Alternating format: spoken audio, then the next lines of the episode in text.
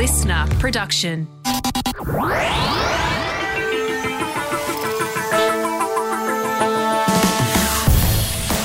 Hello, and you are very welcome to another episode of Huh? Science Explained, a weekly podcast brought to you by Listener and Cosmos. Today you've got me, Ellen Phiddian, and we are trying on fast fashion for size. Why is it a problem, and what do you think you know about it? Have you heard the phrase fast fashion before? There are some circles where it's ubiquitous, and some circles where it would get you a totally blank look.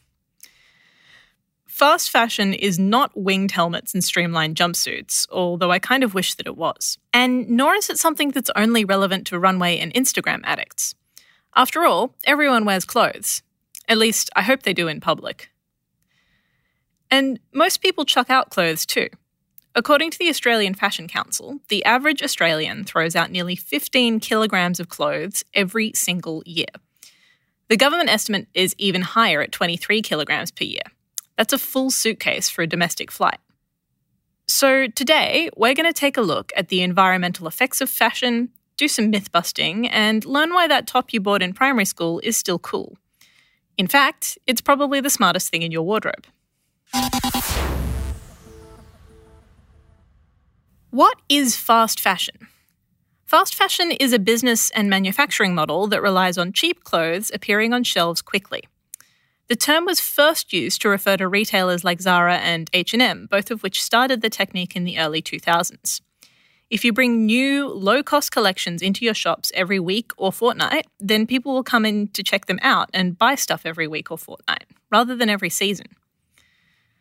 Now, boosted by the pandemic, ultra fast fashion websites like Shein and Boohoo are offering hundreds or thousands of new designs each day. But they're not the only culprits.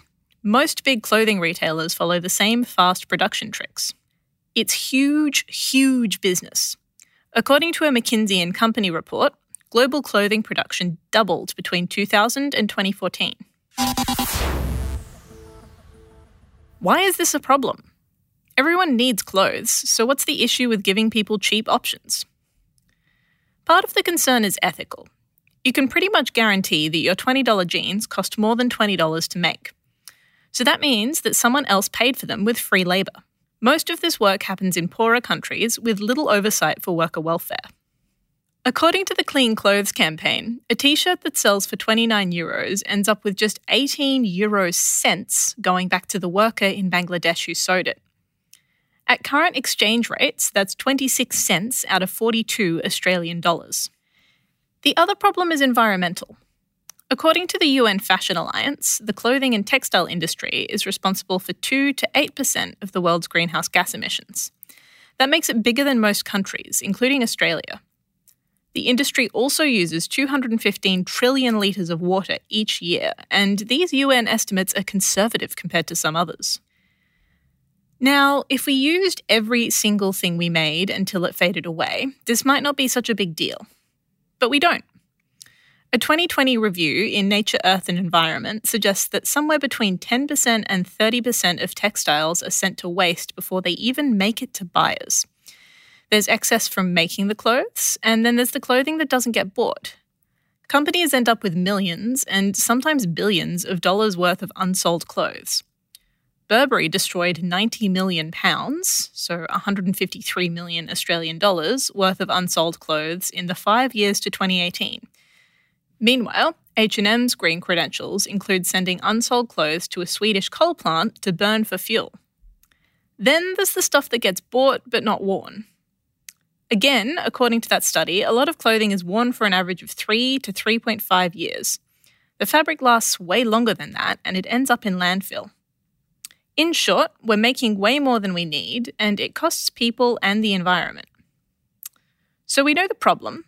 Let's get into some myth busting. Myth number one it's buying cheap plastic. You might, at this point, be thinking that fast fashion is cheap, poorly made polyester clothes that get chucked out after one wear. And look, you're not wrong, but you're not capturing the whole problem there. Fast fashion is about speed, not substance. If you're throwing things out at a high rate to make space for new things, you're still contributing to landfill and pollution. even if the stuff you're buying is more ethically and environmentally made.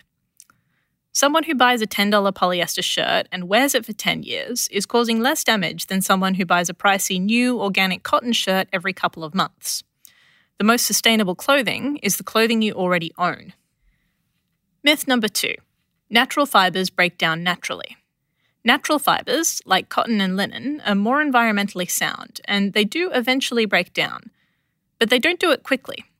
In 2001, some researchers dug some clothing out of a shipwreck that had been in the ocean for 133 years. And while they had degraded a bit, they were still recognizable.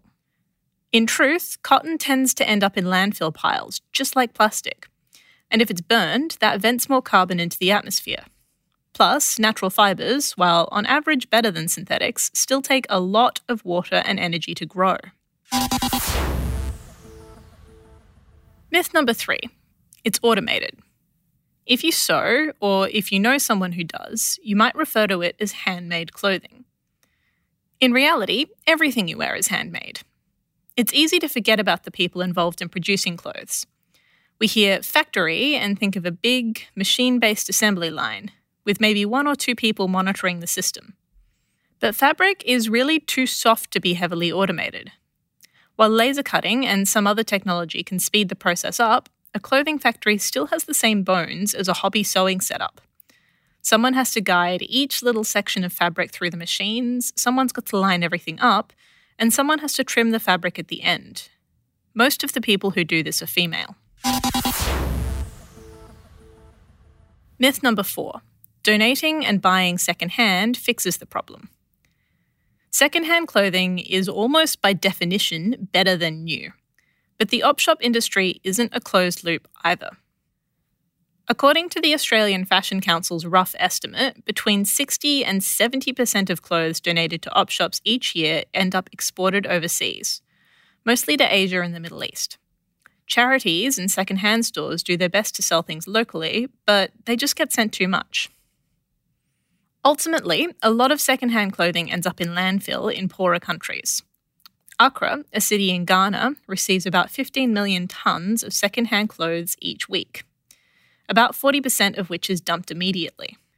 If you look up Accra used clothes, you'll see the giant piles of wasted fabric that loom over the port.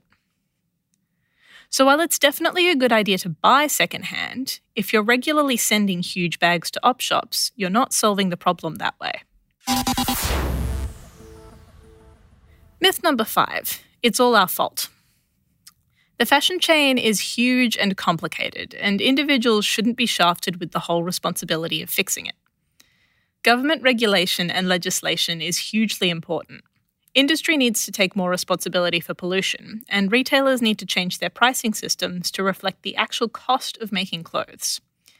And if we all magically stopped buying clothes overnight, an industry that employs 300 million people would collapse. Actually, we almost saw that happen during the early months of the COVID pandemic. The most vulnerable people were usually the hardest hit. So, focusing exclusively on personal shopping habits is not the solution to the fast fashion mess. But at the same time, myth number six it's totally not our fault. You're only a very small part of the story, but you are a small part of the story. If people keep buying new things each week, then manufacturers will keep selling them. And if no one makes noise about fast fashion, then governments and industry won't act. So, short of chaining yourself to Parliament House, what should you do? First and foremost is buying less. And when you do have to buy something, spend time thinking carefully about what you want and how it will be used. Look into renting clothes if you think it will only be worn once, it's often cheaper. Next is learning how to take care of your clothes. There are dozens of videos online on how to sew a button back or patch a tear, or take them to a tailor or cobbler to fix. When they're beyond repair, consider using the rags as dusters. And most importantly, talk to your friends about it. The ripple effect is an important part of environmentalism. We do what our peers are doing. If you're wearing something that's secondhand or over 10 years old, boast about it. It's impressive that you've managed to keep it that long. So that's why retro is back in style. We'll be back soon with more weird and wacky answers to life's questions. But in the meantime, you can head to cosmosmagazine.com for more science just like this. Otherwise, we'll be back again next week for another Huh? Science Explained.